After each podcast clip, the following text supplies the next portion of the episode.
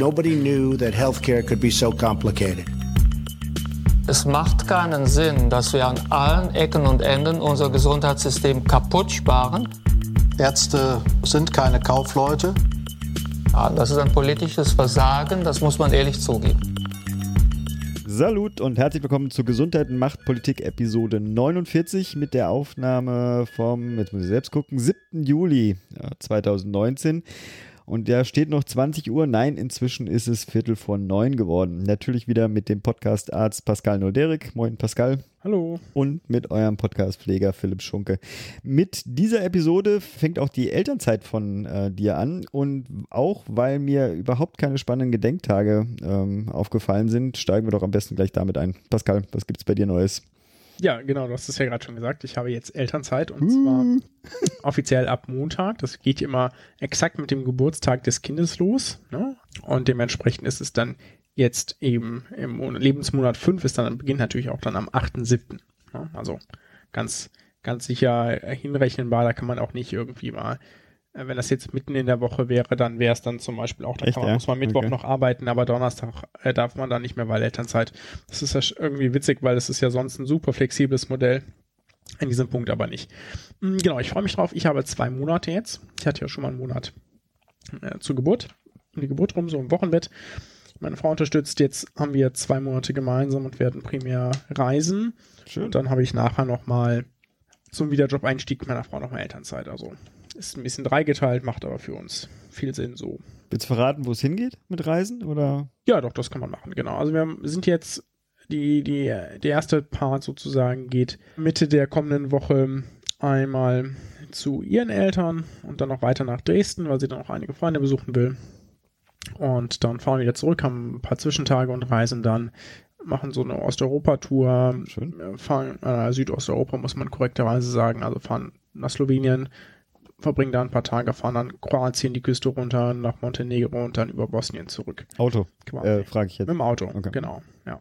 ja, wir haben überlegt, das mit dem Zug zu machen, aber da gibt's es sind ziemlich viele, ziemlich viele Orte nicht angebunden. Ja. und das liegt einfach, da ist ein, das, die Bahn nicht so populär wie hier, wie hier in Deutschland, deswegen funktioniert das da deutlich schlechter. Ja, genau. Und danach geht's dann nochmal zu meinen Eltern und noch ein Stück weiter in den Norden etc. Und dann sind die acht Wochen auch um. Schick, schick. Kroatien wird voll werden. Nur so als Vorwarnung. Kroatien wird super voll werden, klar. Aber wir haben ja sozusagen nach den Monaten geplant, ne? wann, wann unsere Tochter noch nicht krabbelt und noch trinkt. ah, ist nicht so unwichtig. Und das sind jetzt halt zufälligerweise die beiden Hauptreisemonate. Da kannst du jetzt ja auch, Ja, ja, klar. das ist jetzt halt so, ja, Kroatien lassen schon so die ganz groben oder die ganz großen Touristenhochburgen aus, abgesehen von zwei Ausnahmen. Mhm. So. Aber Unterkunft und Wir- sowas alles schon geplant, ja. Das ist alles geplant, genau. Sonst hätte ich ja noch eine Schwiegermutter im Angebot mit einer Wohnung. Okay. genau, und dann gibt es äh, so als Ausblick am Ende meiner Elternzeit, beziehungsweise exakt nach dem Ende, da habe ich dann auch direkt erstmal, steige ich mit einer Woche Urlaub wieder ein. Ah, ist auch nett, ne? Da ist nämlich ab dem 11. oder genau genommen ab dem 12.9. bis zum 14.9. findet der Kongress der Deutschen Gesellschaft für Allgemeinmedizin und Familienmedizin in Erlangen statt. Kurz überlegen. Doch, Erlangen statt. ja, nicht, dass ich hier was Falsches erzähle, ne? Das wäre schon irgendwie ein bisschen peinlich. Und der, da bin ich dabei, da werde ich sein. Äh, auch ab dem Mittwoch sogar schon, um da noch ein bisschen was zu organisieren. Und da könnt ihr natürlich auch gerne hinkommen, falls ihr da seid, mir einfach schreiben, dann können wir uns ja gerne treffen, auf ein Bierchen oder was auch immer. Und ich werde da ähm, genau auch auf der Mitgliederversammlung sein, der Digger, und falls da der ein oder andere Digger-Mitglied ist, dann sieht man sich da ja auch auf jeden Fall.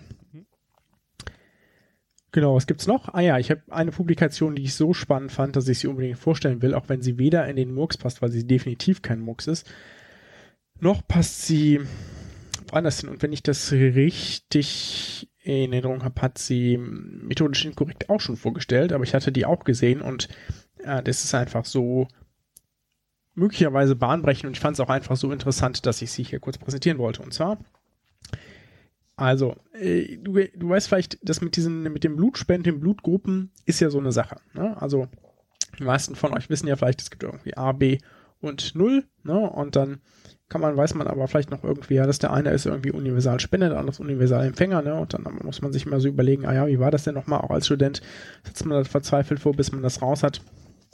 Genau. Und jetzt nochmal so für die Erinnerung. Es gibt ähm, A, und 0. Das ist das Hauptblutgruppensystem. Dann gibt es das Rhesus-System, das ist Plus oder Minus, ja, also positiv oder negativ. Und dann gibt es noch zig andere Klassifikationssysteme, die sind aber klinisch nicht so relevant. Gibt schon ein paar, die noch, aber das sind die wichtigsten, AB0 und Rhesus. So.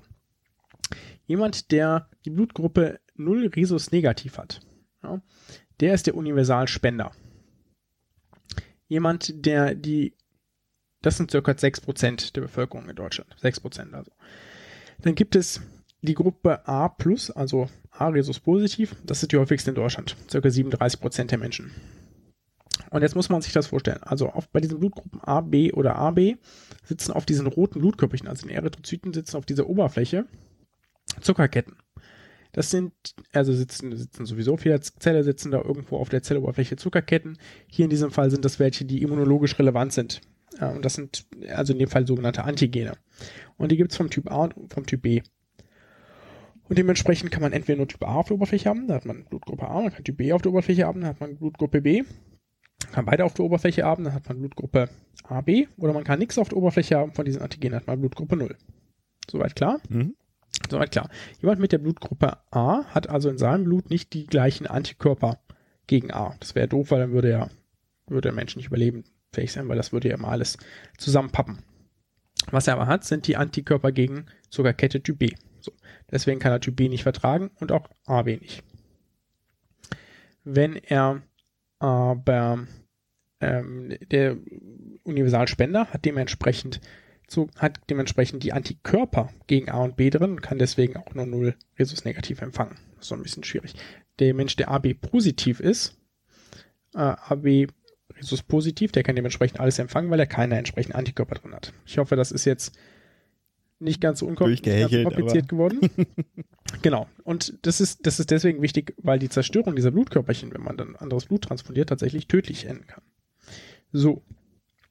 Was ist jetzt die Arbeit, die ich vorstellen möchte? Und zwar publiziert in Nature Microbiology am 10.06.2019, also brandaktuell sozusagen. Da haben es Leute, oder hat es eine Forschergruppe geschafft, innerhalb des menschlichen Darms es hat nämlich vermutet, ein Bakterium zu finden, was die Zuckerketten, die oben drauf sitzen, der roten Blutkörperchen, abbaut und sie damit also von zum Beispiel A zu 0 umwandelt.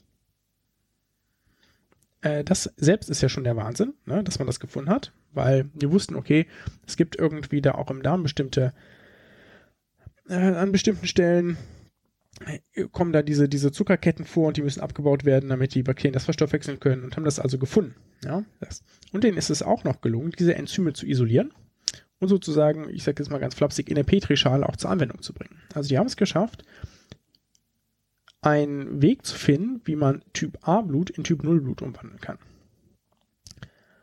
Und sollte das hm, sich auch klinisch als erfolgsversprechend erweisen, dann ist das natürlich ein hm. riesen Gamechanger, ne? weil du dann plötzlich aus jeder sozusagen Blutspende. Hm. aus jeder Blutspende äh, universal transfundierbares Blut machen kann und nicht auf diese 6% Leute angewiesen bist, die spenden. Das fand ich, äh, ist eine so bedeutende Nachricht, dass ich in meinen Newstext Wunderbar. Darf. Seid ihr, seid, ihr, seid ihr erlaubt. Seid ihr sind die 10 Minuten mir gegönnt. Ich habe natürlich nichts so Spannendes, aber äh, doch in gewisser Weise. Ich habe die ähm, Iris Hinneburg heute getroffen, die ah, also hier von Evidenzgeschichten und äh, Plan G die hatte nämlich einen Vortrag zu Gesundheitsinformationen im Netz gemacht. Es gibt so eine Reihe hier in der Amerika-Gedenkbibliothek zu, ich muss es jetzt ein bisschen rausspinnen, wie hieß es denn nochmal? Pressekonferenz für alle oder sowas. Also da machen mit mhm. Reportern zusammen. Und sie hat halt irgendwie Gesundheitsinformationen im Netz äh, thematisiert. Und ich muss sagen, wir hatten sie ja auch schon mal, ich habe sie jetzt auch schon mehrmals getroffen, wie auch immer. Die, ich bewundere ja immer wieder ihre Ruhe, mit der sie auch die seltsamsten Schwurbelfragen äh, beantwortet, wie man sich vorstellen kann. Da saßen natürlich nicht nur Experten, die sich über, frag mich, ähm, ähm, KI-System oder sonst was informieren wollten, sondern da ging es natürlich ganz querbeet von wegen, ja, aber wie ist das denn? Ich habe doch hier letztens eine Vitaminzugabe bekommen, warum schmeckt die denn so süß? Und überhaupt kann man denen doch alle nicht vertrauen und Pharma, Großlobby und mhm. sonst was. Also es ging wirklich, aber sie blieb immer total sachlich, total nett, also wirklich nochmal ja, Hochachtung. Ja, ich bin sonst weiter kinderfrei, deswegen kann ich auch zu solchen Vorstellungen gehen und ähm, äh, besuche jetzt etliche äh, Events. Äh, sonst ist mein Vater natürlich jetzt, ich glaube, in der fünften Chemos, die versuchen jetzt ein paar Sachen aus und bis jetzt ähm, spricht noch nichts so richtig an, was ein bisschen auch meine weitere Sommerplanung mit den Kids, wenn sie dann aus Kroatien zurückkommen, mitbestimmen wird, als dass unser Radius nicht ganz so groß äh, geworden ist. Und dann ist natürlich, bin ich äh, insgesamt sehr froh, dass die Globokalypse äh, weitergeht. Das haben wir ja nicht bei den News aufgenommen, auch wenn das irgendwie ziemlich naheliegend gewesen ist, aber zumindest bei unserem Gespräch nachher kommt das Thema ja auf. Äh, gleichzeitig habe ich mich äh, dazu entschieden, mal zu versuchen, wenn ich ein Wort sage, da immer die Fußnote dazu zu sagen. Eine Sache, die mich, die ich von dir, die ich ganz lustig fand, ich weiß nicht, ob du den Kommentar von Nina Weber in der Süddeutschen war das, glaube ich. Oh Gott, ich habe es gar nicht aufgeschrieben. Sie hat ein relativ gutes Argument zur Kostenübernahme äh, der Homöopathie, Klammer auf, War das nicht im Spiegel? Placebo-Effekt hinaus. Äh, ja, kann sein. Warum habe ich es mir nicht aufgeschrieben? Ja. Also du hast wahrscheinlich dann, also der Kommentar ist als Folge von Karl Lauterbachs Forderung, äh, dass Krankenversicherungen ja nicht mehr äh, für Homöopathie, wirkt nicht über den Placebo-Effekt hinaus, aufkommen dürfen. Hast du den, äh, das Argument 4? Habe ich gelesen. Hast ja, du, okay, hab ich gesehen. Wunderbar. Gesehen, ist doch ja. überzeugend, also wirklich. Also äh, ja. Link kommt in die Show Notes. Wer es noch nicht gelesen haben sollte, der äh, sollte sich das mal antun. Ja, und dann ist deine Elternzeit fängt an. Das ist, äh, hat noch eine Konsequenz auf unsere Episodenplanung. Ähm, die 50 wird ein bisschen künstlich verschoben. Und wenn noch Episoden kommen, es kommen noch, glaube ich, zwei, die nummerieren wir jetzt einfach mal ganz frech in, frag mich, 49.1 oder 49a oder so. Äh, müssen wir gucken, wie wir das dann äh, durchnummerieren weiter, äh, weil die 50 kommt erst im September. Da müsst ihr jetzt einfach alle durch. Gut, haben wir noch was? Ich glaube, wir können mit den News weitermachen. Dann machen wir doch gleich die News. Dummerweise bin ich jetzt äh, äh, ja, auch als erstes, als erstes muss ich weiter quatschen. Disclaimer so ein bisschen, ich war ja Sommerpausenfaul, ja. Ich dachte jetzt irgendwie, jetzt fängt der Juli an, äh, keine Parlamentssitzung mehr. Ähm, aber Pascal wollte auf die News nicht verzichten, insofern äh, musste mich dann doch vorbereiten. Ich habe ein nicht mehr ganz so taufrisches Thema jetzt auf der, auf der Platte. Aber ich dachte, es ist deswegen ganz spannend, weil es auch ein bisschen meine eigene Berufspolitik dann doch äh, mal wieder in, die, äh, in den Podcast reinbringt. Die Pflegekammerkonferenz wurde gegründet äh, und weil es auch ein bisschen zum Thema gehör gehört, ich habe am 13.06. ja eine Veranstaltung gemacht zu, zum Thema jetzt auf Berlin ein bisschen auch Brandenburg bezogen, äh, warum das nicht so richtig weitergeht mit dem äh, mit der Pflegekammergründung. Das gibt es jetzt alles nachzuhören, packe ich auch in die Shownotes äh, rein. Was mich ein bisschen überrascht hatte, ist, dass nicht die Politik äh, den meist, die meiste Kritik abbekommen hatte, sondern in dem Fall doch ähm, vor allem äh, die Gewerkschaften. Aber wie gesagt, am besten reinhören, dann kann man das äh, selber verfolgen. Aber jetzt kurz zum Abholen. Also um mehr Einfluss auf Pflege- und gesundheitspolitische Entscheidungen im Bund zu gewinnen, natürlich auch als eigenständige Berufsgruppe ein bisschen stärker wahrgenommen werden, gibt es ja in einigen Bundesländern die Pflegekammer, hatten wir auch schon mehrmals angesprochen. Inzwischen äh, als Zwischenstand gibt es Landes Landespflegekammern in Niedersachsen, Rheinland-Pfalz und Schleswig-Holstein.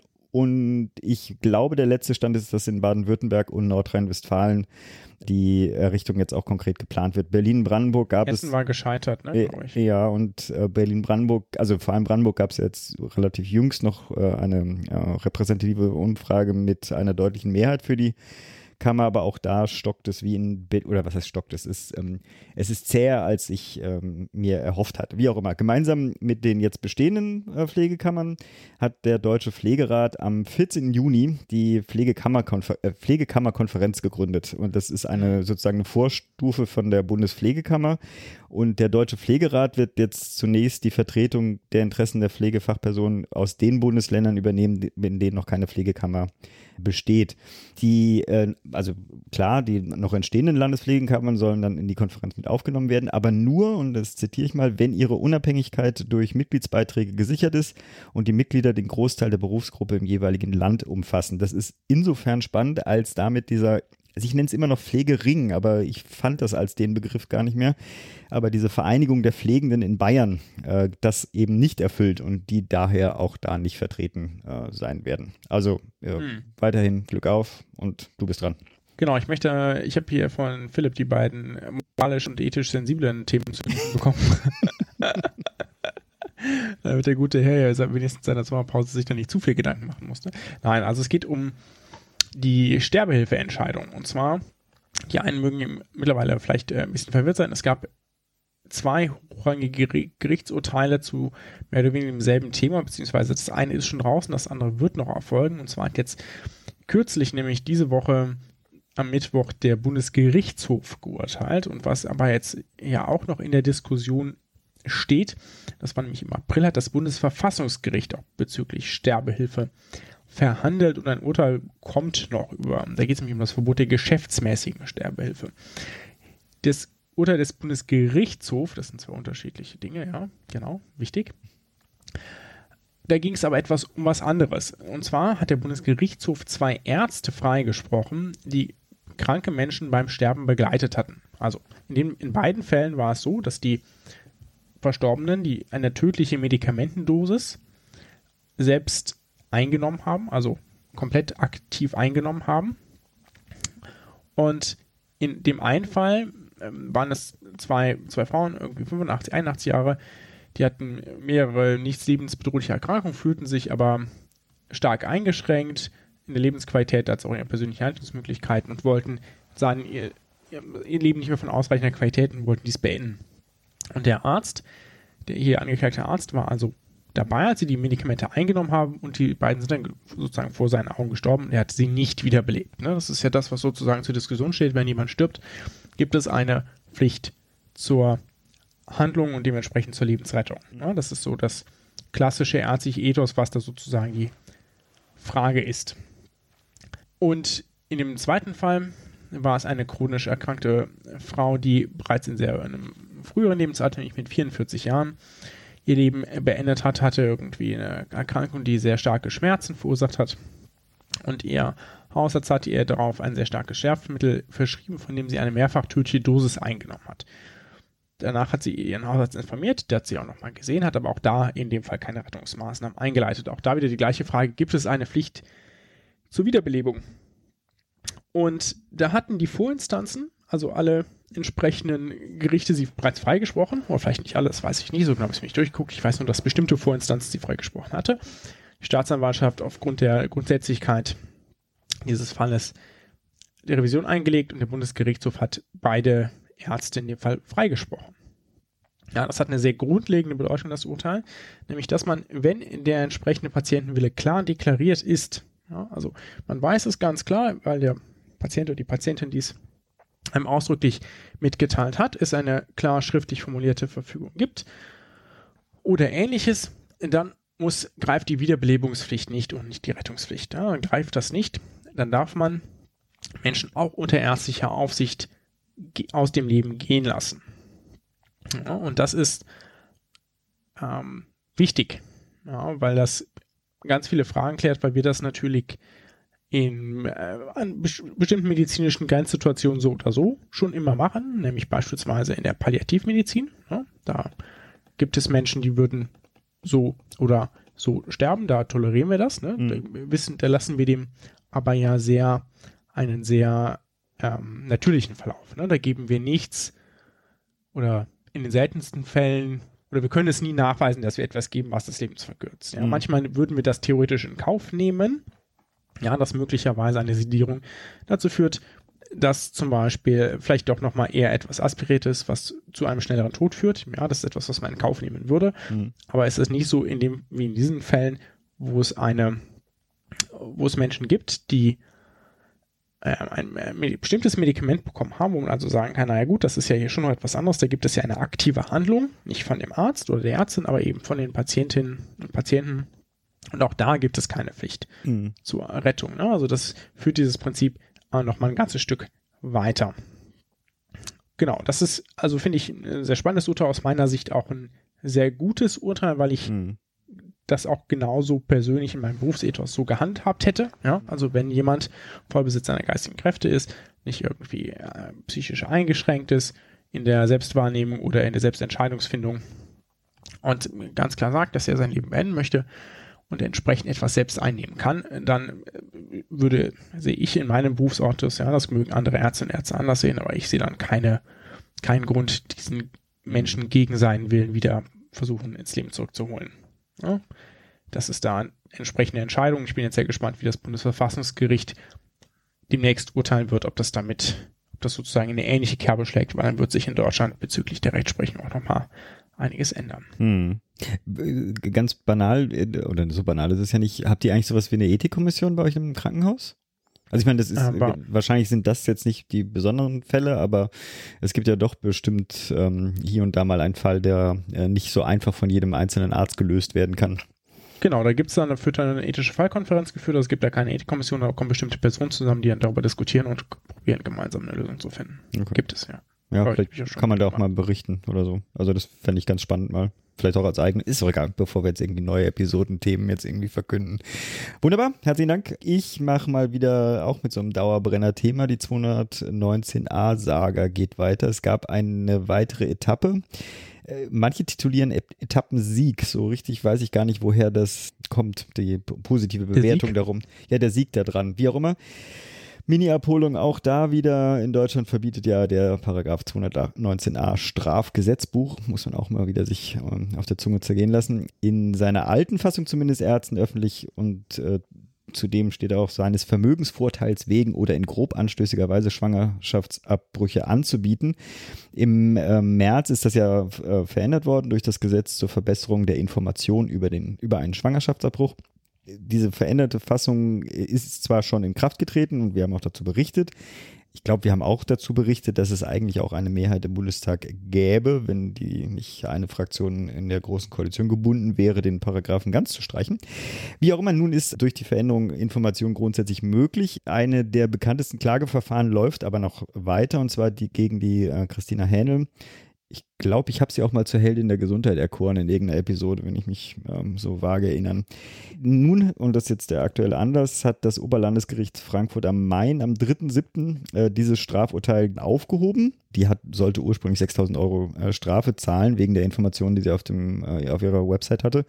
Das klingt jetzt erstmal gut aber ist eigentlich nur eine Zwischenetappe, weil es äh, das, in, ähm, das Oberlandesgericht das nur an das äh, zuständige Landgericht Gießen zurücküberwiesen hat, damit die das nach den Maßstäben des geänderten Strafparagraphens jetzt äh, erneut prüfen. Also letztendlich ist es jetzt irgendwie nur eine Formalität, die äh, erfüllt werden muss.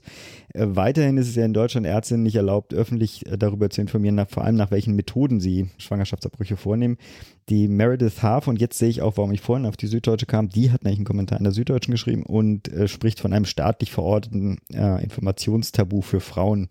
Auch Hänel, die hat ein äh, spannendes Zeitinterview gegeben, ist, scheint auch nicht so ganz begeistert zu sein. Sie spricht von einem unnötigen Zeitverlust, weil grundsätzlich will sie ja eigentlich ins äh, Bundesverfassungsgericht ziehen, äh, um zu zeigen, wie schlecht dieser Paragraph 219a auch nach der Reform ist. Deswegen ist diese Rücküberweisung jetzt einfach nur eine zusätzliche Zeitschleife, die äh, das einfach alles noch mhm. ein bisschen verzögert. Deswegen also zwischen Etappensieg Sieg habe ich nicht ganz äh, nachvollziehen können. Und da auch wieder, ich nehme immer die Themen, wo ich irgendwie äh, mit der, mit der, mit der Faust äh, in den Himmel recke und also Glück auf. Viel Kraft weiterhin. Ja, genau. Was ich da noch anmerken will, ist, ist ja. äh, bei, so, bei so Geldstrafen generell, ne, da finde ich das immer interessanter, sich mit Juristen so zu unterhalten. In diesem Fall ist es viel sinnvoller, die Tagessätze zu erwähnen, die die gute Frau zahlen muss, weil sozusagen die Höhe der Tagessätze sich an deinem Einkommen orientiert und sozusagen die Anzahl der Tagessätze daran orientiert, wie schwer das Vergehen ist. Ähm, in dem Fall sind es 40 Tagessätze, also einige. Ja. Hm. hm. Ich habe jetzt zu wenig Strafrecht Erfahrung, um zu sagen, ob äh, da sonst eher 20 oder 80, äh, was da sozusagen wieder die schwerer sozusagen wiegt, aber in dem Fall vielleicht wichtiger zu äh, wissen, dass es 40 Tagessätze sind, weil wenn sie jetzt zum Beispiel deutlich weniger verdienen würde, die es nicht auf 6.000 Euro rauslaufen würde, sondern möglicherweise nur auf 4.000, aber mhm. bei der gleichen Strafhöhe. Ja, ja. Das hier einmal klug scheißen.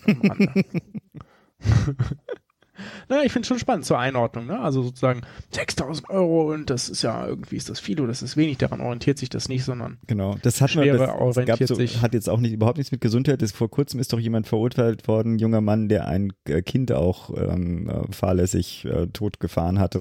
Und seine Strafe ist dann auch sehr, sehr gering ausgefallen. Frag mich 100, 200 Euro oder sowas. Und da war halt auch die, die Empörung groß, aber es war genau mit dieser gleichen Begründung. Der hat einen relativ hohen, ähm, also die Anzahl der Tage waren hoch, aber er verdient halt nichts und wohnt noch bei seinen Eltern und deswegen kam halt diese kleine Summe raus. Aber ja, Mhm. Ja. genau. Exkurs Genau, ja, ja. beendet. so hier die Willkommen im. Jura-Podcast, gesund GMP. Ja, der Jura-Laien-Podcast. könnte Genau. man sagen. Okay, machen wir, mal, machen wir mal weiter und zwar wieder mit, mit Ethik. Und zwar hat der, sich der Deutsche Ethikrat bezüglich einer Impfpflicht gegen äh, Masern positioniert und hat dazu ein äh, sehr ausführliches Papier vorgelegt, was ich nicht gelesen habe. Wow. Komm, so viel Zeit habe ich nicht. Ja. Und ist es so, die haben eine, eine Stellungnahme herausgegeben, dafür gibt es den deutschen Ethikrat, ja, und die haben gesagt, okay, unter den gegebenen Voraussetzungen hier in Deutschland, den möglichen Nebenwirkungen des Masernimpfstoffs, den möglichen Nebenwirkungen des, der Masernerkrankung etc., würde der, sagt der deutsche Ethikrat, es ist wichtig, die Impfquote in Deutschland zu erhöhen, aber eine allgemeine Impfpflicht ist dafür der falsche Weg. Das ist sozusagen das, was der deutsche Ethikrat sagt. Und ähm, das, das trifft so ein bisschen das, wie ich das äh, vielleicht auch sehe. Also ich finde, äh, ich bin da sehr dabei, sozusagen die Impfquote entsprechend zu steigern, aber unter A dem Wissen, dass das aktuelle Hauptproblem nicht die Kinder sind, sondern ungeimpfte Erwachsene. Ja, also Stand heute ist das, ist das Impfproblem sind ungeimpfte Erwachsene mit einer Impfpflicht. Kriegt man das Ganze erst in 30 Jahren sozusagen hin. Ne? Und nicht in den nächsten drei bis zehn Jahren, statt da sozusagen eine, eine möglicherweise koordinierte Kampagne zu starten, probieren alle bisherigen Impfversager, äh, das jetzt nicht bezogen auf die Leute, ne, sondern wenn der Wirkstoff nicht adäquat wirkt, das bezeichnet man als Impfversager, da probieren zu erreichen, die bereits sich im Erwachsenenalter befinden. Das wäre möglicherweise die deutlich sinnvollere Variante, eine entsprechende, eine entsprechende Herdenimmunität in Deutschland jetzt Stand heute zu er, er, erreichen. Und B sagt der Ethikrat hier auch, es gibt einfach nun mal eine, eine, eine sozusagen eine wichtige Güterabwägung zu sagen, ich darf für jemand anderen entscheiden, ob und wie der mit sozusagen der Unverletzlichkeit seines eigenen Körpers einhergeht. Und er kann nicht selbst darüber bestimmen, oder in dem Fall können die Eltern nicht selbst darüber bestimmen. Und da äh, bin ich tatsächlich dann doch auch so ein bisschen auf der Position, dass ich für mich persönlich sage, ich würde eigentlich ungerne andere darüber in diesem Fall, ja, darüber entscheiden lassen, ob da geimpft werden muss oder nicht, sondern das in diesem Fall tatsächlich auf andere Wege erreichen wollen würden. Ja, es gibt da Sagen- vielleicht andere. Hm? Sagen Sie was zur Impfpflicht so für Kita-Kindbesucher? Nee, äh, Kinder, die Nee. Kita besuchen oder sowas. Also man kann Genau, das, das ja ja wie bei exakt. Gesundheitsberufen, also man, es gibt ja Berufsgruppen, wo es einfach total sinnvoll wäre, auf eine äh, Vollimpfung ähm, äh, hinzuarbeiten. Also so, abgesehen davon, dass es für alle sinnvoll ist, aber sozusagen bei beru- besonderen Berufsgruppen, die da ja auch als Verteiler äh, gegebenenfalls ähm, besonders aktiv werden, ist ja noch umso mehr. Die Frage ist ja, die, wie häufiger die Diskussion ist, also auch Berlin, ne? Man hat, ich weiß nicht, ob es bei Heidelberg auch solche Ecken gibt, äh, wo durchaus äh, große Impfverweigererquoten die Herdenimmunität dann doch zerstören. Und deswegen versucht, war die Diskussion teilweise ja sozusagen, ja, okay, also klar, musst du nicht, aber wenn du dein Kind in eine Kita stecken möchtest, dann muss es halt, dann muss es halt geimpft werden. Hm. Ja, sagen Sie, finden Sie nicht gut. Also Ethikrat. naja, genau. Also gibt, gibt mehrere Punkte dagegen. Sollen wir da noch drauf eingehen oder wird das zu lang hier? Ich weiß nicht, wir sind, äh, wir, wir- da würde ich sagen, lassen wir den Kommentatoren offen, ob wir das mal ausführlich diskutieren sollen oder nicht. Und ansonsten äh, sind wir langsam schon an der Zeitgrenze mit unserem äh, Gespräch zusammen, dass äh, wir äh, die Ein-Stunden-Marke fast ähm, ähm, erreichen würden. Ja, ja gut, dann kommen wir doch mal einfach zum Gespräch. Wunderbar. Wir waren mal wieder, was ich sage immer wir, also ich war äh, ganz alleine bei dem Jörg Sauskat im Bundestagsbüro. Hat auch alles wunderbar funktioniert, bis auf, dass meine eine, eine ähm, Schraube auf, bei meinem Headset rausgeflogen ist und ich die ganze Zeit irgendwie mein Headset irgendwie mit der Hand festhalten musste. Wie dem auch sei, dann hast du dich natürlich auch noch dazu geschaltet und wir haben eine Diskussion geführt über, ich würde mal sagen, äh, Opposition, das Leben der Opposition in Spanzeiten. Wie geht man eigentlich mit der, zumindest von uns subjektiv so erstmal so wahrgenommenen Gesetzesflut um? Insbesondere, wenn man ja als Opposition da auch irgendwie drauf reagieren möchte. Noch was zu ergänzen? Nö.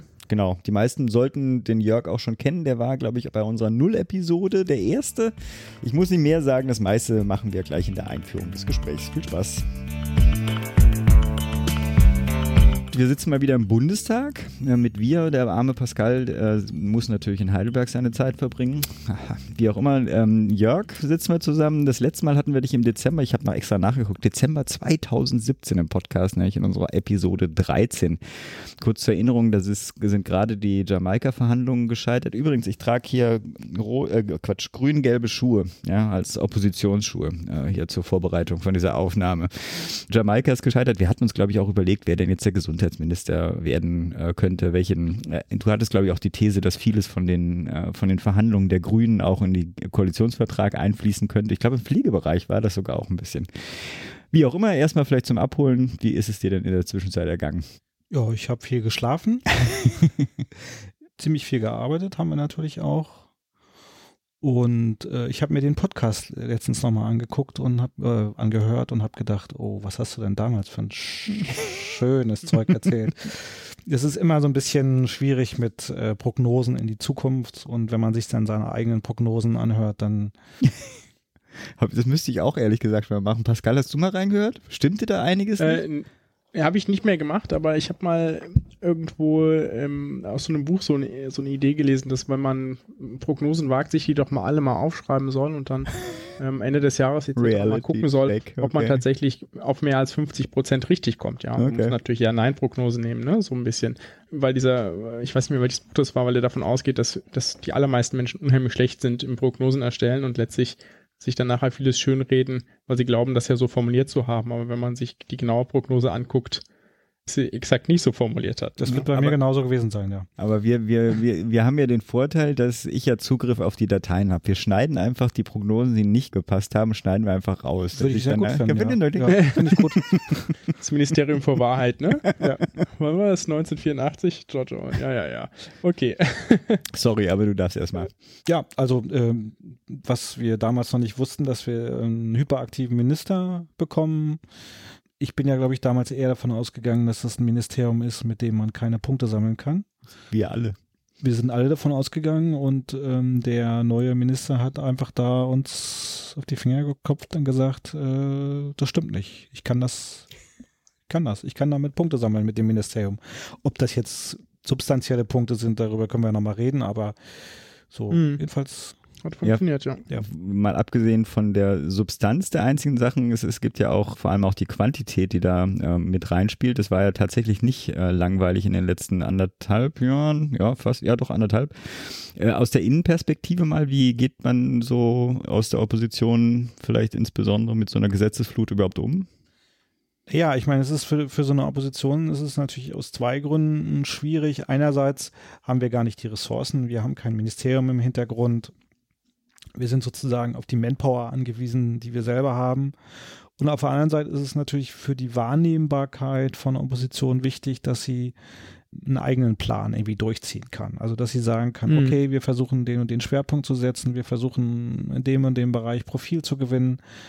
Und das ist natürlich schwierig bei einem Minister oder bei einem Ministerium, das äh, quasi im Wochentakt irgendwelche Referentenentwürfe raushaut. Mhm. Das mhm. ist schwierig. Insofern macht uns das sozusagen opponieren, das ist sicherlich nicht einfach, aber das ist ja auch wahrscheinlich die Absicht, die Leute mit Referentenentwürfen äh, platt zu schießen. Hm. Geht denn was Wichtiges vielleicht auch mal unter? Klar, also natürlich, äh, wenn du irgendwie einen Gesetzentwurf mit, sag ich mal, 80 Seiten hast, in dem fünf, sechs kritische Punkte stecken, äh, du aber nur Zeit beispielsweise in der Anhörung für zwei Punkte hast, mhm. dann fallen natürlich Dinge ähm, sozusagen runter. Natürlich ist es so, dass wir schon versuchen und auch schon den Anspruch haben, so einen Gesetzentwurf vollständig zu erfassen und auch alle Regelungen zu erfassen, die da drin stehen und zu bewerten, ist das sinnvoll oder ist nicht sinnvoll.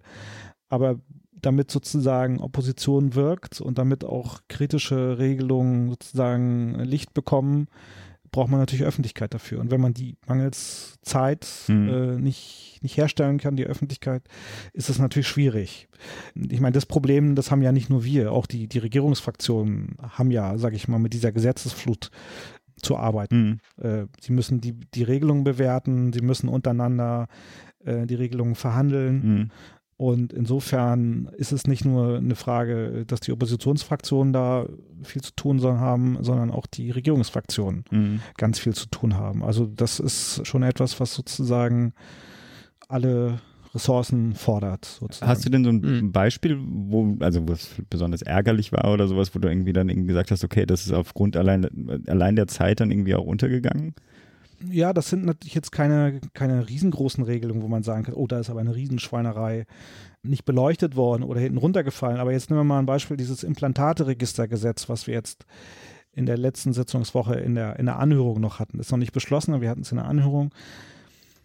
Beispielsweise die Frage, wie dieses Register ausgestaltet ist. Warum ist es nicht möglich, äh, dass äh, Normalsterbliche da reingucken können? Es mhm. wäre doch auch sinnvoller, wenn, äh, wenn sozusagen Leute, die selber Implantate tragen, äh, sich da informieren können, was gibt es inzwischen an, an, an Nebenwirkungen oder mhm. an bestimmten Vorkommnissen. Ist, ist mein Medik also ich habe selber das Gefühl, mein Implantat funktioniert nicht mehr richtig oder ich habe äh, bestimmte Schmerzen. Mhm. So, wie sieht das dann aus? Ist das bei anderen vielleicht genauso? Ja, oder steigt das an und das kann einem ja sozusagen selber wichtige Hilfestellung geben und das ist nicht vorgesehen. Und es wurde auch in der Anhörung mangels Zeit kaum sozusagen als Thema äh, hochgezogen. Oder ein anderes Thema, äh, warum sind eigentlich die Daten, die in diesem Implantateregister dann reingeschoben werden sollen, warum sind die nicht interoperabel mhm. aufgrund inter, internationaler Standards? Wäre eigentlich sinnvoll, wenn man diese Daten auch für Forschung verwenden möchte, dass man dann sozusagen internationale Standards dafür verwendet. Mhm. Und dafür gibt es keine Regelung. Also insofern, das sind so zwei Punkte, wo man schon das Gefühl hätte, äh, dass man eigentlich mehr Zeit für solche Gesetze bräuchte. Und wenn dann mhm. noch wie beim, wie heißt das, TSVG, äh, mhm. sozusagen im, im Wochentakt immer wiederum Änderungsanträge, also wir haben ja für dieses TSVG damit zwei, zwei Anhörungen gemacht. Wir haben eine Anhörung gemacht zum Gesetzentwurf selber und zu dem ersten Schub von Änderungsanträgen und wir haben dann nochmal eine zweite Anhörung ein paar Wochen später gemacht, um auch die zweiten, um auch diesen, dieses zweite Änderungsantrags Dingens da äh, noch irgendwie anhören zu können. Und das ist natürlich eine Form der Gesetzgebung, die ist schwierig, weil es äh, sozusagen dazu führt, dass man bestimmte Dinge nicht mehr richtig beleuchten kann. Mhm. Das kann man ja durchaus ja auch argumentieren. Hermann Gröhe, also der Vorgänger von Jens Spahn im Gesundheitsministerium, der hat ja auch den Koalitionsvertrag fleißig abgearbeitet, zumindest aus der externen Perspektive. Ähm, was war denn unter ihm anders? Nee, also was auf jeden Fall auffällt, äh, die Öffentlichkeitsarbeit von, Spa, äh, von, von äh, Gröhe war ganz anders. Also der hat äh, wesentlich abgeschottet, der quasi agiert und ist sozusagen drang relativ selten was durch. Und wenn, dann war es sozusagen ganz klein. So. Und bei Spahn ist es so, da hat man ja fast den Eindruck, als ob die Abteilung Öffentlichkeitsarbeit sozusagen darüber bestimmt, was wann äh, in welchem Gesetz stehen muss und wann es rausgeht. Und äh, also da ist sozusagen der, der, der Teil, der, sage ich mal, für die kommunikative Planung zuständig ist, deutlich wichtiger geworden als bei mhm. noch so. Ob jetzt die Zahl der Regelungen unter Gröhe größer oder geringer war, das kann ich jetzt gar nicht so abschätzen, aber auf jeden Fall ist die Zahl der Gesetzentwürfe ähm, deutlich größer geworden. Also ich habe jetzt mal durchgezählt, wir haben jetzt im Herbst haben wir mit Gesetzentwürfen und angekündigten Referentenentwürfen und angekündigten Eckpunkten haben wir elf Gesetzentwürfe. Also wir haben das mhm. Psychotherapeuten-Ausbildungsreformgesetz, was noch nicht abgeschlossen wurde vor der Sommerpause. Wir haben das Implantateregistergesetz, was abgeschlossen werden soll nach der Sommerpause. Hebammenreformgesetz soll abgeschlossen werden. Faire Kassenwahlgesetz in Klammern Norbi RSA kommt dann in, ähm, ins Parlament. MDK-Reformgesetz kommt ins Parlament Offen ist noch, was aus diesem Apothekenunfug äh, da wird, den Spahn da mhm. vorhat. Wir haben drei Berufsgesetze, also OTA, ATA, PTA, Reformgesetze. Wir haben dieses Masernschutzgesetz, was äh, dann äh, als Gesetzentwurf kommt. Wir haben das Digitalisierung, also digitale Versorgungsgesetz, was als Gesetzentwurf dann kommt. Und wir haben das Thema Notfallgesetz, äh, Notfallversorgung, was dann nach der Sommerpause bei uns Heißer aufschlagen Herbst. wird. Es ist wirklich, also es wird äh, richtig viel zu tun sein. Es betrifft dann uns als Oppositionsfraktion, es betrifft aber auch die Regierungsfraktion, weil die, wie gesagt, auch untereinander dann sehr viel Abstimmungsbedarf haben werden. Also insofern äh, ist so, dass die Belastung eigentlich dann auf allen Seiten relativ stark sein wird. Auch im Ministerium. Also wenn du in so einem Wochentakt äh, da Referentenentwürfe raushauen musst, dann belastet das natürlich auch ein Ministerium. Ja, das wollte ich gerade äh, fragen. Wie ist denn da so die Einsicht? Äh, man kennt die den einen oder anderen ja doch. Also ist das da äh, auch eher schwierig für die Kollegen? Kollegen kommen die noch hinterher oder ist das ich sag mal so, Ministerien sind ja häufiger, äh, haben jetzt ja, ich sag mal, nicht den höchsten Stresslevel von möglichen Berufslaufbahnen. Ich glaube, das ist ein Vorurteil. ja, also ja, sicher, dafür, da jetzt, dafür also, machen wir ja einen Podcast. Das, Vor das Vorurteil ist sozusagen, Beamte im Ministerium, die legen den ganzen Tag sozusagen den einen Stift, äh, den Stift von der einen zur anderen Seite und das war's. Aber das ist ja natürlich nicht so. Also das ist schon, glaube ich, eine sehr starke Arbeitsbelastung da im Ministerium. Ich habe jetzt auch keinen vertieften Einblick, weil ich kenne zwar einige Leute und ähm, hin und wieder redet man auch darüber mal, aber dass wir jetzt sozusagen dort einen genauen Überblick hätten, das geht auch schon sozusagen aus dem Grund nicht, weil das Ministerium natürlich abgeschirmt und mhm. abgeschottet ist und die politische Ebene natürlich sehr stark darauf achtet, dass sozusagen nichts aus dem Hause rausdringt, was nicht rausdringen mhm. soll und was nicht den Stempel der Pressestelle im Grunde genommen hat. Ja, apropos äh, Pressestelle, um da direkt mal einzusagen, weil das wollte ich eben schon fragen. Ich habe äh, das Gefühl, dass äh, Herr Spahn seine Gesetzesentwürfe ja auch ganz gern über Interviews oder Gastbeiträge ankündigt. Also bevorzugt scheint er ja. das Handelsblatt zu sein, was ja sicherlich bei ihm da primär private Gründe hat. Da ist er ja gut äh, vernetzt so. Das habe ich so nicht in Erinnerung von seinem Vorgänger ja. oder auch anderen Vorgängern. Ist das äh, etwas, was da irgendwie exklusiv ist, was vielleicht aber auch die Debatte irgendwie schwieriger macht oder ist es, ähm, hat das keinen Einfluss auf die Qualität da? Na, es gibt ja so ein Beispiel dafür. Nehmen wir mal, es ist jetzt nicht unbedingt sein unmittelbarer Verantwortungsbereich. Äh, Spahn hat ja in einem Taz-Artikel oder in einem Taz-Interview angekündigt, er will was machen zum Thema von Behandlungen, äh, mit denen sozusagen quasi Homosexuelle von ihrer Homosexualität ja, abgebracht, also so eine, so eine absolut äh, so irrwitzigen Geschichten. Und diese Geschichte ist in seinem Ministerium nicht, nicht rückgekoppelt gewesen, sondern er hat offensichtlich äh, mitgekriegt, dass da was, also das, das war wohl so, dass äh, die grüne Fraktion dazu einen Antrag gemacht hat, einen Gesetzentwurf. Und da hat er so natürlich gesagt, ey Jungs, äh, das überlasse ich euch nicht so einfach, das Thema, und ist dann damit raus in der Taz, obwohl sein Ministerium dazu noch nichts gemacht hat und auch nichts wusste und auch die Pressestelle offensichtlich nichts wusste, jedenfalls die Leute, die in der Pressestelle waren, danach befragt wurden, nichts wussten. Und jetzt geht er halt im Monatstakt mit diesen Sachen raus und es liegt noch nichts vor. Hm. Weil es auch nicht ganz einfach ist, weil die Frage ist, wer hat die Gesetzgebungszuständigkeit? Liegt die eher bei den Ländern oder beim Bund? Hm. Wie regelt man dann eigentlich so eine, so eine, so eine Strafvorschrift. Mhm. Das ist nicht ganz einfach. Ist überhaupt dafür zuständig oder ist es nicht eigentlich das BMJ, was dafür zuständig ist? Mhm. Also das ist jedenfalls so ein Beispiel, wo man gemerkt hat, da geht er schnell mit irgendwas raus und Hauptsache sozusagen so die Presse äh, quasi an der Stelle stimmt. Also das ist so ein, so ein, so ein Beispiel dafür. Und verschlechtert das irgendwie ähm, jetzt, wenn man überlegt, dann, also normalerweise ist es ja so, ja, oder es gibt ja so dieses sogenannte Strucksche Gesetz, fangen wir mal andersrum an, ne, dass kein Gesetz so aus dem Bundestag rauskommt, wie es reingeht, ne? Und es ist ja häufig auch so, dass es erstmal einen Referentenentwurf gibt, der häufig ja oder manchmal auch sehr weitgehend ist, ne? Und dann da im Verlaufe der Debatte mit vielen Kommentaren und Änderungsvorschlägen dann auch nochmal ein bisschen äh, eingenordet wird und nachher zu einem hoffentlich äh, gut verträglichen ähm, oder manchmal zu einem gut verträglichen Kompromiss für alle Seiten wird. So, das ist ja jetzt nicht unüblich. Verhärtet das dann schon irgendwie die Fronten, wenn sich der Minister hinstellt und sagt, so, hier, das und das wollen wir machen und äh, dadurch dann öffentlich auch nicht mehr hinter dem zurückern, was er da mal äh, publiziert hat? Oder ist das nur eine Wahrnehmung, die, das die ist, vielleicht ich fälschlicherweise habe? Nö, das ist ja eine, eine, Wahrnehmung, die ja durchaus auch eine gewisse Evidenz hat. Äh, ist jetzt nicht durchgängig so, aber ich nehme mal ein Beispiel, dieses sogenannte faire Kassenwahlgesetz. Da hm. hat sich ja Spahn relativ weit rausgehängt mit dieser Regelung, äh, mit diesem Vorschlag, äh, die AOK aufzumachen. Ja. Und äh, jetzt kann man natürlich sagen, es ist sozusagen für ihn eine Möglichkeit, um mit den Ländern ins Gespräch zu kommen, wie könnte man denn die Aufsicht anders strukturieren? Mhm. So könnte man das interpretieren, aber ich habe gehört, dass er halt sich da sehr weit festgelegt hat und gesagt hat, er will die AOK öffnen. Mhm. Also die Frage ist, ist dieser Vorschlag ein, ein Mittel, um ein bestimmtes Ziel, nämlich die Reform der Aufsicht mit den Ländern zusammen hinzubekommen? Oder ist es sozusagen eher das Ziel, jetzt mal die AOK ähm, unter Druck zu setzen oder den, äh, den also Ländern eine reinzuziehen? Ja? So, das ist ja immer die Frage, was das äh, Ziel also, sozusagen sein soll. Also insofern hat sich, äh, ist es, glaube ich, so, dass an, an der Stelle sich schon eine gewisse sozusagen quasi Verhärtung durch, hm. Durch Sparen ergeben hat, an der Stelle. So. Aber ist jetzt halt die Frage, wie man da rauskommt. Also ob er sich darauf einlässt, man macht einen Kompromiss und der Kompromiss könnte halt darin bestehen, diese Aufsicht äh, zu reformieren, was weiß ich, ein Teil wird bei den Landesaufsichten angesiedelt und ist dann für alle äh, Krankenkassen gleich.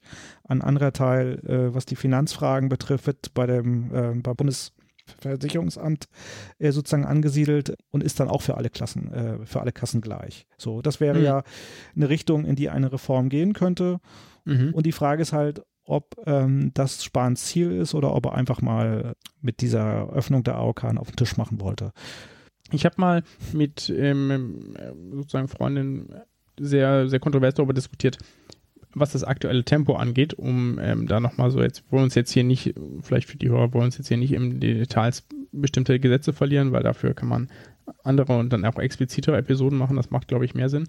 Aber vielleicht, was die, was das Tempo angeht. Also es gab da durchaus auch Menschen, die gesagt haben, naja, eigentlich ist es doch ganz gut, dass jetzt mal was passiert im Gesundheitswesen, weil normalerweise hat man das Gefühl, immer so einem Reformstau hinterher zu laufen und da probiert man irgendwas abzuarbeiten und jetzt hier wird mal aktuell hier, wird, wird richtig was genutzt und es kommt mal Tempo rein und das ist auch gut fürs Gesundheitswesen.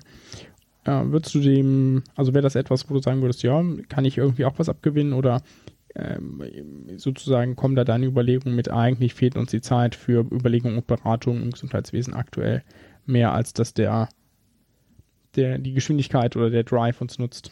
Nö, ich finde das schon, äh, schon sinnvoll, dass mal einer kommt und ein bisschen durchwischt. Ja, also es hat sich auch schon viel Verhärtung und sagen, gewisse Unbeweglichkeiten ergeben, sodass es schon sinnvoll ist, dass mal einer die Steine anhebt und drunter guckt und sich die Frage stellt, ob die Steine nicht quasi an der richtigen Stelle liegen.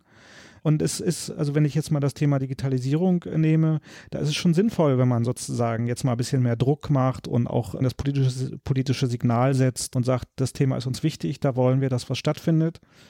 Ähm, auf der einen Seite.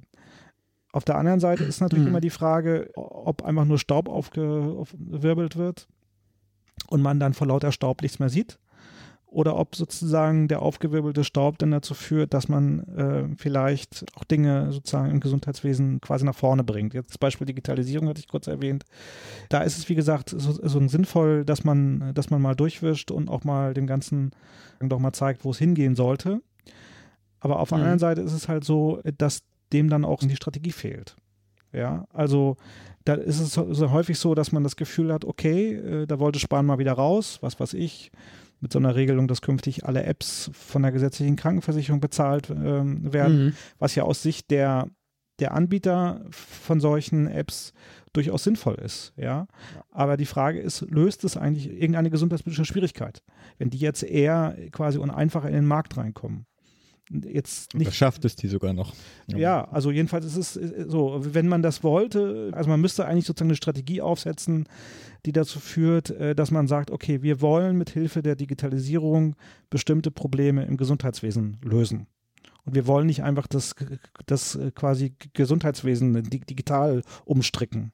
Und da mhm. ist so ein bisschen im Grunde genommen das der Punkt im Moment, wo ich denke, dass es sinnvoll ist, Dinge mal aufzuwirbeln, aber dass man auch sozusagen eine Richtung braucht. Und die Richtung kann aus meiner Sicht nicht heißen, äh, Spahn möchte super beliebt werden. Das ist, glaube ich, für ihn selber ist das so ein, quasi ein total nachvollziehbares Ziel.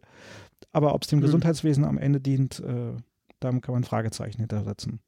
Ja, wie geht es denn da den Verbänden, die da so aktiv sind? Äh, normalerweise ist das Gesundheitswesen davon geprägt, dass es viele, viele Verbände, viele Meinungen gibt, ja, und dementsprechend viel Gerangel. So sind die damit auch. Ähm, so wie geht es dann mit euch, wie als äh, Partei, dass das irgendwie hart an die Grenzen stößt und die sagen, hier, wir sind auch froh, wenn es da mal eine Pause gibt oder vielleicht der Minister wechselt oder was anderes. Oder ist das, äh, sind die da auch eher mit zufrieden? PS, ich glaube, das Kind wacht jetzt gerade auf. Also ich werde mir mal kurz muten hier. War eigentlich ganz süß. Es kommt dann natürlich darauf an, mit wem redet man. Ja, also wem schmeckt dieser Tatendrang nicht und wem schmeckt dieser Tatendrang. Aber wenn man mal so mit Leuten aus den Kassen, also jetzt äh, quasi off the record äh, redet, dann hat man natürlich auch das Gefühl, äh, dass die sagen, ey Vorsicht, jetzt gehst du ja aber primär an die Selbstverwaltung ran und du willst die Selbstverwaltung quasi angreifen oder sowas oder du willst die Selbstverwaltung aus dem System rausdrängen oder die, die Arbeitgeber und Arbeitnehmer aus dem System rausdrängen oder wenn man mit Kassen redet über das Thema Morbi SA, dann hört man dieses und man hört jenes. Und ich glaube, dass der Minister oder dass das Ministerium auch schon ist relativ gut sozusagen hinbekommen hat, die Stellungnahmen von, von externen dann auch, dass die sozusagen so ausfallen, äh, dass das Ministerium nicht sozusagen quasi vollständig in Senkel gestellt mhm. wird. Also mhm. ich glaube schon, dass, dass die Kassen sich, wenn sie nicht jetzt gerade diesen laufenden Reformprozess zum Thema Morbi SA hätten, vielleicht etwas offensiver und kritischer bei manchen Fragen aufgestellt hätten. Es ist sozusagen so das Gefühl, was ich, was ich habe, ohne dass ich das jetzt irgendwie konkret äh, sozusagen festmachen könnte. Die Kassen schon, wenn sie in einer ersten Mitteilung darauf eingehen, was da wieder neu aus dem Ministerium kommt, schon erstmal das Positive sehr stark aus dem Fenster hängen und dann im fünften oder sechsten Satz dann hinten ranschreiben, ja gut, kritisch sehen wir dann aber das und das und das. Also also nicht so wie von der AOK Baden-Württemberg da, wo Christoph Herrmann da ein bisschen ausgedickt ist. Ja gut, das ist ja auch sozusagen ein sehr sehr eigenständiger Kopf. Ähm, der ist auch nicht mehr lange dabei, der kann sich das leisten. Aber in der Vergangenheit war es halt so, dass äh, Spahn Kritiker auch mal abgestraft hat. Sei es, dass er Hess äh, rausgedrängelt hat. Ob das jetzt ein großer Verlust war, weiß ich jetzt nicht, kann ich jetzt nicht sagen, aber auf jeden Fall hat er ihn, ihn so rausgedrängelt. Oder den Chef des IQWIX damals. Auf jeden Fall gibt es sozusagen durchaus auch Beispiele, wo Spahn Leute, die ihm gegenüber oder dem Ministerium gegenüber gewisse Kritik geäußert haben, auch sehr sozusagen offensiv dann, hm. die sozusagen offensiv angegangen hat, ist oder sozusagen aus der Position rausgedrängelt haben, äh, hat oder so. So, insofern glaube ich schon, dass, dass die Kritik jetzt auch nicht mehr so offensiv geäußert wird. Zumal ja halt auch, wie ja, gesagt, übrigens Christopher Hermann hier, wenig. Christopher Hermann, Christoph, genau. Nicht Christoph, was ich hier gerade gehört habe. Du stehst ja jetzt äh, kurz vorm Urlaub und es klingt ja so, dass du den auch gut gebrauchen kannst. Ich habe eine, eine Frage, die ich noch da quer rein äh, schieße. Als äh, Sozium steht ja die Debatte äh, der, der Halbzeitbilanz an. Ich frage dich jetzt nicht, inwiefern die Große Koalition weitergeführt werden sollte. Da äh, bist du, natürlich, bist du natürlich genau Prognosen. Wir sind ja Prognosen. Wir, da bist du ja voreingenommen. Formulier es mal anders. Angenommen, die Koalition scheitert und es gibt jetzt doch Jamaika Auflage 2.0. Würdet ihr denn ähm, Spahn äh, als Minister tolerieren? Sein können oder würdet ihr dann Wechsel wollen? Du hast gesagt, du willst keine Prognosen von mir. also äh, klar ist auf jeden Fall, äh, wenn es zu einem Regierungswechsel mhm. käme, würden wir das nicht ohne Neuwahl machen, weil sich einfach in, in den letzten zwei, anderthalb Jahren so viel äh, sozusagen, so viel quasi verändert hat. Verstehe ich gar nicht. Nee. Aus der grünen Perspektive. Na, dass ich nicht glaube, dass, dass man das okay. ohne Neuwahlen sozusagen auch gegenüber der Bevölkerung auch nicht mhm. sozusagen da jetzt äh, rüberbringen können und sagen, okay, wir haben jetzt mal sozusagen Jamaika ausprobiert, hat nicht geklappt. Dann haben wir zwischenzeitlich mal die SPD ausprobiert, hat auch nicht geklappt. Und jetzt versuchen wir es nochmal mit Jamaika. Da muss man irgendwie sozusagen einen Strich ziehen und sagen, da muss man auch mal so einen Ballen dazwischen setzen. Aber das ist, wie gesagt, Spekulation und Prognosen mag ich nicht abgeben. Okay, jetzt, jetzt zieht er sich. Die, die Bonusfrage dazu. Du hast da ja durchaus auf Twitter äh, spekuliert, wie man als neuen Verteidigungsminister vorschlagen könnte. Ich habe Selbst da auch so schuld. Ideen. ich habe nicht spekuliert, sondern ich habe nur gefragt, ob ich äh, Vorschläge machen soll. Ja. Und äh, dann mach doch mal einen. Und wen nehmen wir dann als Gesundheitsminister? Also mir hat, mir hat niemand gesagt, dass ich unbedingt das machen soll, dass ich unbedingt Vorschläge. Ich habe nur gefragt, ob ich es ob soll. Also äh, ich, äh, aber wir müssen jetzt hier auch darüber nicht diskutieren, aber ich fände es äh, schon witzig, ja. Aber das ist äh, sozusagen trotzdem interessant, dass äh, die meisten hatten eine Ahnung davon, äh, wie mein Vorschlag vielleicht hätte aussehen können, wenn ich einen ja. machen würde. Spekulation. Ja. Aber ich habe, glaube ich, habe es heute tatsächlich als mögliche Spekulation, war das beim Handelsblatt oder so gelesen, ähm, da im Livestream, dass die darüber diskutiert haben, ob das nicht eine Variante wäre. Den Grünen würde wahrscheinlich. Nein, genau. nee, also wenn es jetzt. Nee, ich glaube, diese Zeitung mit den vier Buchstaben hat auch was in der okay. Richtung geschrieben. Ja, es kann auch sein, genau. Also es gibt ja natürlich durchaus ja profilierte CDU-Experten, ne? aber Verteidigungsministerium ist ja nochmal so ein, äh, könnte man sich jetzt zumindest als Umbau gut vorstellen, zumindest insofern Merkel immer noch daran interessiert ist, ihn so ein bisschen einzudämmen, weil das Nee, das ist auch so ein Ministerium, ja wo man mal feucht durchwischen könnte, so richtig. Also ja. Und beim, Gesundheits genau. äh, okay. beim Gesundheitsministerium hat es ja nicht geklappt mit dem Eindämmen. Ne? Also äh, das hatten wir, genau. waren wir alle Aber überrascht. Aber jetzt hier wieder maximale Spekulation. ja, warum nicht? Äh, ja, keine Episode kann ja hier äh, mit dir zu Ende gehen, ohne dass wir nicht einen Namen hier nennen. Sommerpause hat begonnen und Karl Lauterbach me äh, meldet sich gerade zu Wort und zwar mit seinem Kampf gegen Quacksalberei, beziehungsweise jetzt konkret geht es um die Erstattungsfähigkeit der Homöopathie. Die grüne Jugend ist da ja auch ein bisschen aktiv geworden. Zerstört das jetzt deine Urlaubspläne oder? Nee, überhaupt nicht. Im Gegenteil Also ich, ähm, es war, ist schön, dass du mal wieder Karl Lauterbach erwähnt. es ist schön, dass, weil es muss in jeder Sendung, muss Karl Lauterbach einmal vorkommen.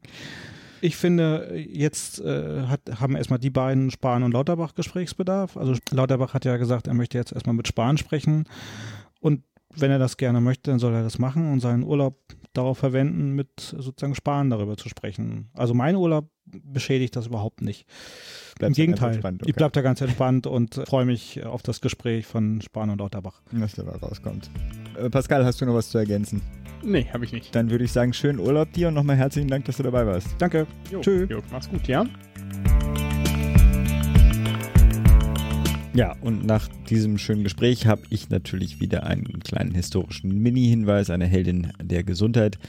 Heute ist die Cicely Saunders dran. Sie war eine englische Krankenschwester, Sozialarbeiterin und Ärztin und gilt als die Begründerin der modernen Hospizbewegung. Als aber auch hat sie äh, großen Einfluss auf die Palliativversorgung, als aber auch ähm, der Palliativmedizin gehabt. Kurz zum Hintergrund, als der Zweite Weltkrieg begann, brach sie zunächst ihr Studium ab und ließ sich in der Nightingale School of Nursing zur Krankenschwester ausbilden. 1947, also äh, kurz nach dem Zweiten Weltkrieg, lernte sie in London den 40-jährigen Patienten David Tasma kennen, ein äh, polnischer Jude, der äh, das äh, Warschauer Ghetto überlebt hatte. Dieser litt aufgrund einer fortgeschrittenen Krebserkrankung unter starken Schmerzen und wurde von Saunders in seinen letzten Wochen begleitet. Er vermachte ihr sein Vermögen von rund 500 äh, Pfund damals verbunden aber mit dem Wunsch, dass sie ein Sterbeheim eröffnen sollte. Sie hat dieses Ziel dann auch verfolgt, aber um dieses zu erreichen, beschloss sie sich auch zunächst erstmal Ärztin zu werden. Äh, das schloss sie 57 dann auch an der, am King's College in London mit einem Bachelor in Medicine und Bachelor in Surgery ab. 1959 entwarf sie ein zehnseitiges Papier, auf dem sie ihr Vorhaben auch erläuterte, um es vor allem in ihrem Freundeskreis äh, zu verbreiten. Es dauerte aber dann noch weitere zehn Jahre bis 67, bis sie das St. Christopher's Hospice im Südosten Londons eröffnete. Ihre Vision war, den Weg in den Tod ganzheitlich zu begleiten verbunden auch mit der, ihrer Arbeit auf dem Gebiet der Palliativmedizin, trug schon maßgeblich dazu bei, die Bedürfnisse sterbenskranker Menschen einfach neu zu überdenken. Die am 22. Juni 1918 geborene Cicely Saunders starb am 14. Juli 2005 im Alter von 87 Jahren in dem von ihr gegründeten Hospiz. Erinnert euch also am 14. Juli an die Begründerin der modernen Hospizbewegung und zum Abschluss hier dafür auch ein kleines Zitat. We will do all we can, not only to help you die peacefully, but also to live until you die. Ja, mit diesen schönen Worten ab zu unseren Terminen. Mit einigen neuen dabei. Am 28. August der eHealth-Kongress 2019 in Frankfurt. Gesundheitsversorgung im digitalen Zeitalter am 11.09.2019, 18 Uhr in Berlin, Krankenhaus. Achso, das ist eine Veranstaltung, die ich selber organisiere, mit unter anderem, weil wir ihn schon mehrmals genannt haben, Professor Lauterbach, aber auch mit Herrn Professor Busse, den wir auch schon mal hier im Podcast hatten, und zwar auch zu dem Thema, mit dem wir ihn hier im Podcast hatten, nämlich ähm, Krankenhausmarkt 2.0 Projekt 330 brauchen wir ja deutlich weniger Krankenhäuser in Deutschland, also am äh, 11.09. 18 Uhr in Berlin. Links, äh, den Link zu der Veranstaltung ist erstmal nur allgemein, die werde ich in den nächsten, äh, in der nächsten Woche hoffentlich dann äh, auch reinsetzen. Am 26. und 27.09. die Nationale Konferenz zu seltenen Erkrankungen, gemeinsam besser versorgen in Berlin und am 9. bis zum 11.10. der 18. Deutsche Kongress für Versorgungsforschung, auch in Berlin, mit dem Motto gemeinsam Verantwortung übernehmen für ein lernendes Gesundheitssystem. Und damit ab zum Medizinmux. Today's doctors, drugs and medical devices truly work medical miracles, but there are some as phony as a $3 bill. So, du verabschiedest dich ja jetzt äh, ganz frech in die Elternzeit und Klammer auf, ich wünsche dir natürlich eine ganz äh, phänomenal schöne Zeit mit der Familie zusammen, mhm. Klammer zu. Aber du hast uns zum Abschluss auch noch einen oder zum Abschied auch noch einen Medizinmurks mitgebracht. Was ist es denn? Ja, genau. Ich habe einen Murks mitgebracht und ähm, zwar einen, den ich äh, den ich, den sozusagen politisch motiviert ist diesmal. Ja, so ein bisschen anders als sonst. Und zwar ist es, äh, geht es um Organspende. Und zwar bin ich da neulich nochmal drauf gekommen, als ich tatsächlich diesen ähm, neuen Podcast, den können wir eigentlich auch noch erwähnen, den Hashtag Gesund Podcast äh, gehört habe. Da ging eine der Folgen, ich glaube die erste, ging es um Organspende und da ging es auch so ein bisschen darum, Widerspruchslösung ja oder nein. Und ich habe mich ja schon ein paar Mal hier gegen eine Widerspruchslösung ausgesprochen. Und ähm, immer aus, dem, aus der Grundlage heraus, dass das nicht sinnvoll ist, weil ich äh, ganz klar dieses Beispiel von Spanien im Kopf habe, die eine Widerspruchslösung haben, aber die trotzdem immer noch mal die Angehörigen fragen, in jedem einzelnen Fall. Also wo es zwar eine Widerspruchslösung gibt, also man kann sagen, so ich möchte meine Organe nicht spenden, dann wird das auch nicht gemacht, aber trotzdem, selbst wenn es nicht vermerkt ist, werden die Angehörigen gefragt und die haben immer die Möglichkeit, Nein zu sagen. Da gibt es, in Spanien gibt es einfach eine unheimlich gute Organisation, es gibt immer jemanden, der sozusagen frei hat, Angehörige äh, ansprechen kann und auch entsprechend in Gesprächstechniken geschult ist. Und das bringt unheimlich viel. In Deutschland ist ja jetzt, oh, wann war das, im April oder so, das entsprechende, äh, ein entsprechendes Gesetz geschaffen, äh, Entschuldigung, ein, ein entsprechendes Gesetz verabschiedet worden, das exakt diese Strukturmängel im deutschen Gesundheitswesen auch angeht.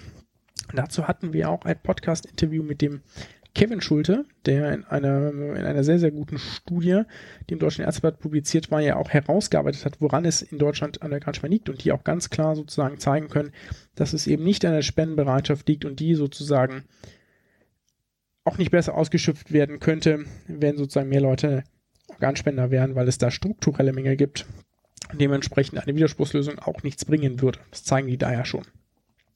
Jetzt gibt es noch mehr gute Daten gegen eine Widerspruchslösung. Und zwar heißt die Arbeit Comparison of Organ Donation and Transplantation Rates between Opt-out and Opt-in Systems erschien in Kidney International im März 2019.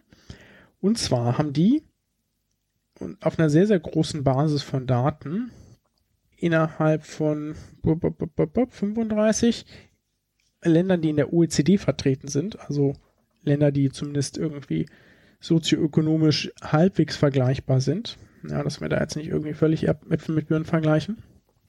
Und davon haben 17, wurden 17 Countries als Opt-out, also Widerspruchslösung, und 18 als Opt-in, also Zustimmungslösung, ja, oder wie auch immer man das betiteln möchte, klassifiziert. Und die haben sich dann angeguckt hier, da gibt es dann irgendwie zwei verschiedene Datenbanken, haben sie die meisten herausgeholt. Da gibt es irgendwie so ein Global Observatory for Donation and Transplantation. Und fehlenden Daten haben sie aus dem International Registry in Organ Donation and Transplantation, habe ich beides persönlich noch nicht äh, benutzt oder gehört, die Daten rausgeholt. Und der, jetzt muss man dazu sagen, einmal für, die, für das Verständnis der Arbeit, die Zuteilung zum Lager Widerspruchslösung basierte darauf, ob es ein Opt-out-Register gibt. Ja? Okay. Also ein Register, in dem man sich eintragen kann, als ich möchte keine Organe gespendet haben. So. Und dann haben die, da haben sie sich angeguckt, wie sind denn die Raten bezüglich hirntoten Patienten und Lebensspenden, also sozusagen mhm. äh, Todspende und Lebensspende. So. Da gibt es, oh Gott, ist diese, ist diese Tabelle hier klein geworden. Entschuldigung. Gerade gedacht, so, ich gucke da mal eben drauf, ja, aber Pustekuchen. Oh, Pascal, braucht eine neue Brille. Oder muss die Tabelle größer machen. Genau. Also, es gibt eine geringe Tendenz, aber sie ist weit von einer Signifikanz entfernt bei Todspenden bezüglich Opt-out. Mhm. Ja, es gibt eine Tendenz, aber sie ist weit von einer Signifikanz entfernt, also eher durch Zufall bedingt, die Varianz, ja, in diesem Jahr. Und es gibt einen Vorteil bezüglich der Lebensspende mhm. bei der Zustimmungslösung. Einen signifikanten Vorteil, einen hochsignifikanten Vorteil. Ja, kleiner als 0,001. Jetzt haben die, jetzt gibt es da sozusagen das ist ja auch für jede einzelne, für jede einzelne äh, sozusagen Spendenart gemacht, ja. Also sozusagen äh, Leber, Herz etc. Und nirgendwo kommt ein Unterschied. Und es gibt keinen Grund, eine Widerspruchslösung daraus einzuführen, ja. Da gibt es, ähm, also sozusagen im, im, in Gesamtzahl kommen sonst mehr Organe zusammen. Aber jetzt muss man sich ja noch einmal kurz ähm, da die das genau angucken. In Spanien gibt es kein Widerspruchsregister. Mhm. Ja, dementsprechend haben sie in dieser Analyse die dem Lage der Zustimmungslösung zugeteilt. Da würde jetzt sicherlich viel Protest kommen. Deswegen haben sie das Ganze nochmal analysiert mit Spanien als Widerspruchsland, also sozusagen eine zweite Analyse drin gemacht, mhm. um sich da diesen, diesen Vorteilsnamen mhm. sozusagen äh, direkt auszuschließen. Und da bleibt das Gesamtergebnis unverändert. Die einzige Ausnahme ist, bei hirntoten Spendern stammen die Nieren, ja, also nur bei diesen, ja, gab es einen signifikanten Vorteil zugunsten der Widerspruchslösung. Die Anzahl der Nierenspenden insgesamt, also lebend und Mhm. tote Spender zusammen, änderten sich aber nicht. Okay. Spannend. Ja, also es scheint unter den aktuellen Bedingungen aus dieser Analyse gibt es keinen Grund auf Grundlage des zumindest des politischen Ziels Organspenden zu erhöhen, eine Widerspruchslösung einzuführen. Das bringt nach den aktuellen wissenschaftlichen Ergebnissen, die wir zur Verfügung haben, hat das keinen Vorteil. Wichtiger sind, habe ich schon gesagt, ganz klar strukturelle Maßnahmen. Ja, ähm, die Autoren sagen auch nachher selbst noch in der Diskussion, ich zitiere einmal, although historically some countries have observed impressive increases after introduction of presumed consent, also Widerspruchslösung, such as Belgium, others have fared badly with either no difference or an actual drop in organ donation rates, including Singapore, Brazil, Chile, Sweden and more recently Wales. Jetzt Wales ist vielleicht noch so ein bisschen schwierig, weil das haben die noch nicht so lange eingeführt und da würde ich mal noch ein bisschen abwarten, aber es gibt Länder, die ganz klar zeigen, dass es ein sogar Verlust an Spendenbereitschaft gibt, wenn man eine Widerspruchslösung einführt. Und jetzt hier, um die letzten Kritiker hier nochmal abzuholen. Ja, ich finde das schon wichtig, ne? weil da geht es um eine, um eine sehr, sehr wichtige Frage. Das ist die Entscheidung über Leben und Tod und dann sollte man sich da, äh, sollte man schon genau überlegen, was man da macht. Äh, ich zitiere da nochmal die Autoren.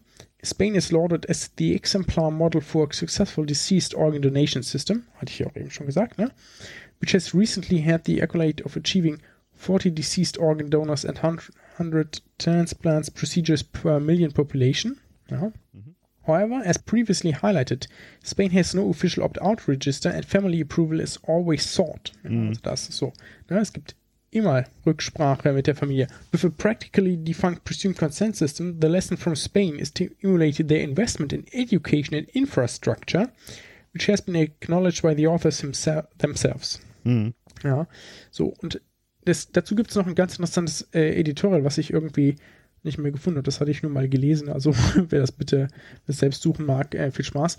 In denen die, wo nämlich eine Stellungnahme der spanischen Behörde sozusagen erfolgt, ja, Mhm. also aus dieser spanischen Behörde für Organspenden, die sagen, jo, das ist eine richtige Arbeit und wir sind so erfolgreich eben nicht wegen der Widerspruchslösung, sondern wegen unserer Struktur und Organisation. Also bitte keinen Mucks machen in der Politik. Also, Ich in Sommerpause. Und tschüss. ja, wir sind fertig, oder nicht? Dann äh, danke ich dir für den Murks. Ich danke dir. Ansonsten bleib gesund, mach gesund.